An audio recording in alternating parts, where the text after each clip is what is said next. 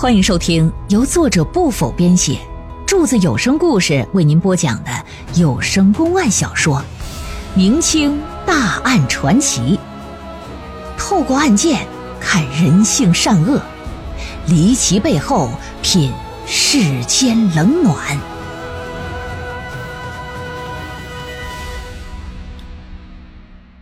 江津坟冢七命案第三回。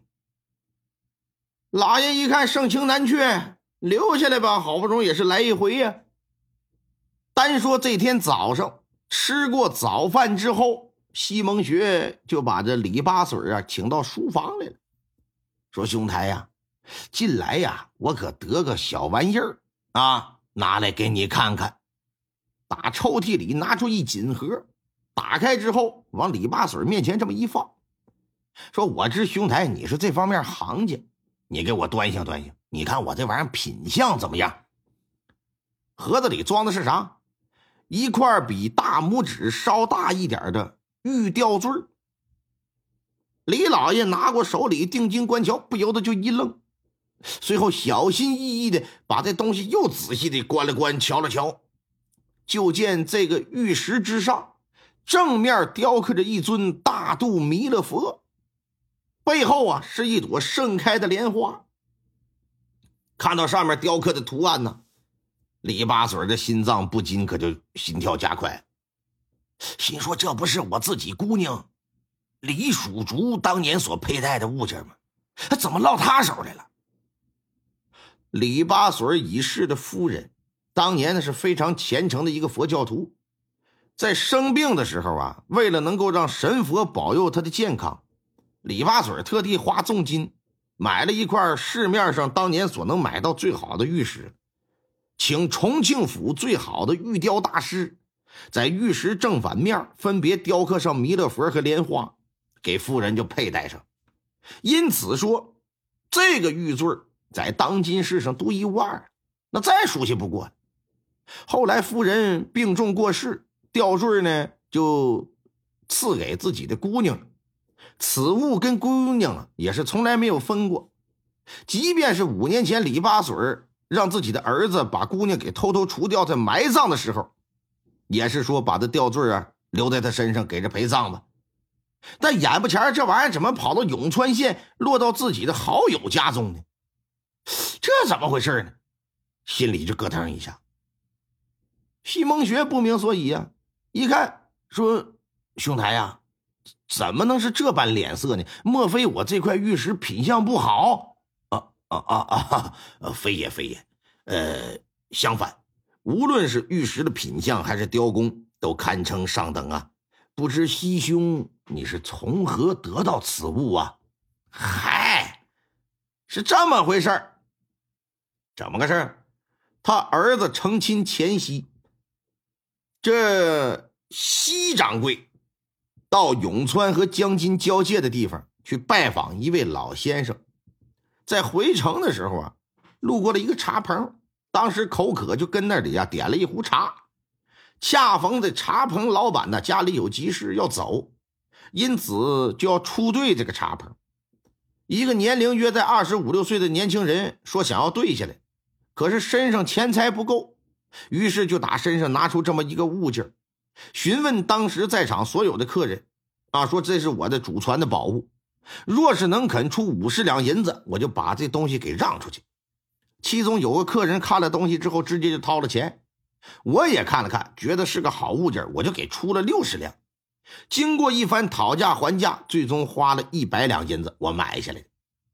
当时我本以为那小子拿了钱就得走，可是没想到他还真把那茶棚给兑下来了。李员外一听说，也就是说那青年现在是茶棚的老板，呃，应该是。现在天气越来越热，那里每日来往人也不少，嗯，想来生意应该能不错吧。那仁兄啊，呃，那茶棚具体的位置是？哈，就在临江镇之外，呃，从西往南走，出了镇子大约十里地吧。哦，李八水在脑子里暗地就记住了。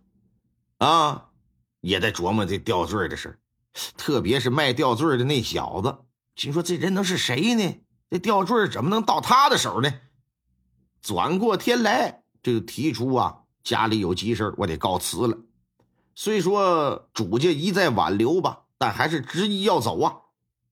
临走之前呢，李八水就说说西兄啊，临走之前我想跟你借样东西啊，兄台但讲无妨。借什么？呃非乃别的呀，乃是昨天那个吊坠。嗯嗯、啊啊、你你借它有什么用啊？昨天我看了非常精致，我就萌生想要复刻一块的这个念头，可是又怕呀没有参照物，复刻的不像，就想借来做个模子。考虑到你也是花重金所得呀，我这随便拿走了，万一发生意外，这也不好交代。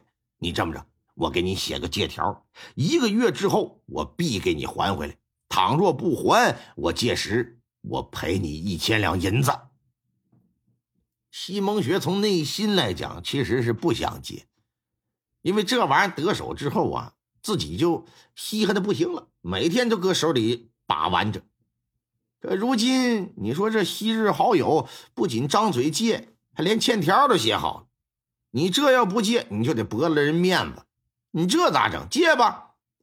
李八水拿上吊坠跟两个家丁就离开了，直奔临水镇的方向。到了镇子里稍作休息，吃了一口东西，就接着赶路。走了能有十里吧，就见不远处路旁啊有个大茶棚，有不少人正坐里喝茶呢。三人来到茶棚之前，下了驴，找了个空桌就坐起来了。一旁啊有个木板，上面写着各类茶水的名字和价钱。老板，来一壶茉莉花凉茶。得嘞，马上就来。不大一会儿端着几个海碗就过来了。刚要招呼，结果跟着李八水四目相对之时，二人是双双大吃一惊。李八水之所以惊讶，是因为这老板不是别人呢，正是打小被他收养在他家长大的这个昌盛。心想这小子不是在荒郊野岭的坟圈子被埋了吗？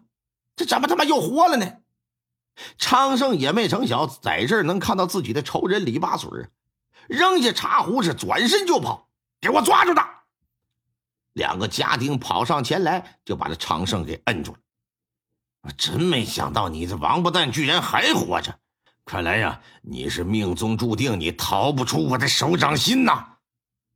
来到面前把吊坠就拿出来了，说看到没，从你这里买走这东西的人可是我好朋友，这东西是我女儿的遗物，先前却出现在你的手上，这说明你必然是干了偷坟掘墓的勾当啊！我绝饶不了你，把他给我绑了，带到江津县衙，我要告他。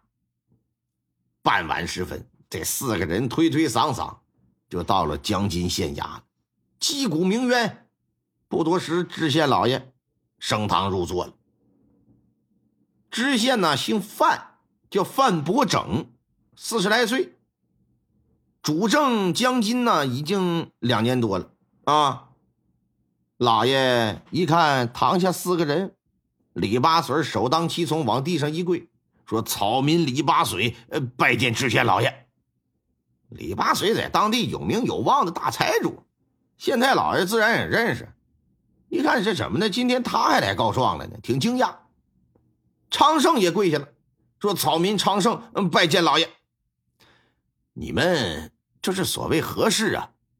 嗯，回大人话，这厮是我打小收养的一个流浪儿啊，我好好将他养大，他不仅知恩不知恩图报，还奸淫我的女儿，被我发现之后我就给他赶出家门了。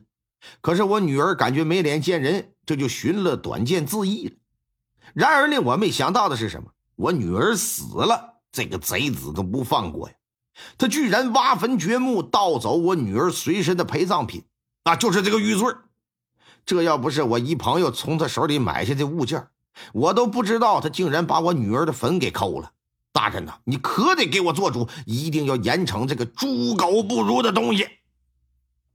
这套说辞在来的路上，李八水就已经想好了，烫烫烫烫烫，目的是啥呀？争取把这昌盛置于死地。哎，如果说不能，那也争取让常胜啊受到除死刑之外最严重的惩罚。老爷一听就问常胜说，这李员外说的可是实情吗？常胜说，大人呐、啊，你可千万别相信他的话，他这是污蔑栽赃啊。不假，小人我五岁进得他家，也确实是由他抚养成人，对此啊我也是感激不尽，没齿难忘。可奸淫的女儿这事儿完全是子虚乌有，我和这女儿那打小青梅竹马，两小无猜，长大之后我们也是情投意合，举案齐眉，我俩是真心相爱的，倒是这李八嘴强行的拆散我们，还打算要我的命，幸亏我命大，我这才逃脱一劫呀。那你说说，那那我女儿这玉吊坠你怎么解释？常胜就说说这不是什么稀罕的物件，可能你家有，那并不代表我家就没有，更何况你怎么能证明这东西就是你的？你有发票啊？那年代他也没有发票啊，是不是？你说吧，你怎么能证明是你的吧？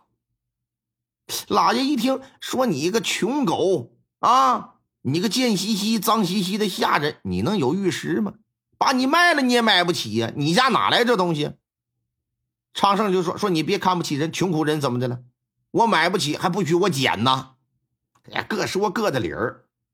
老爷在堂上听的脑袋都大了，行行，别吵了，你这玩意儿口说无凭，还得让事实说话。若是李员外所说，那么他闺女死了，尸体腐烂，会随着玉石可不一定会腐烂呢、啊，啊，应该还在那棺椁之中。所以若想把事情搞清楚，最好的办法呀，就是抠坟掘墓，咱们一看究竟，再做定夺吧。嗯，小人同意。这么一说，李八水就迟疑一下，呃，全凭大人定夺。那就这样，今天这天也黑了啊，也抠不了坟，明天再去。不过考虑到你们双方可能会有人从中做了手脚，所以说今天晚上你们谁也不能走，暂且啊在大牢里过一晚吧。来呀，将他二人先关入大牢。听众朋友们，本集播讲完毕，感谢您的收听。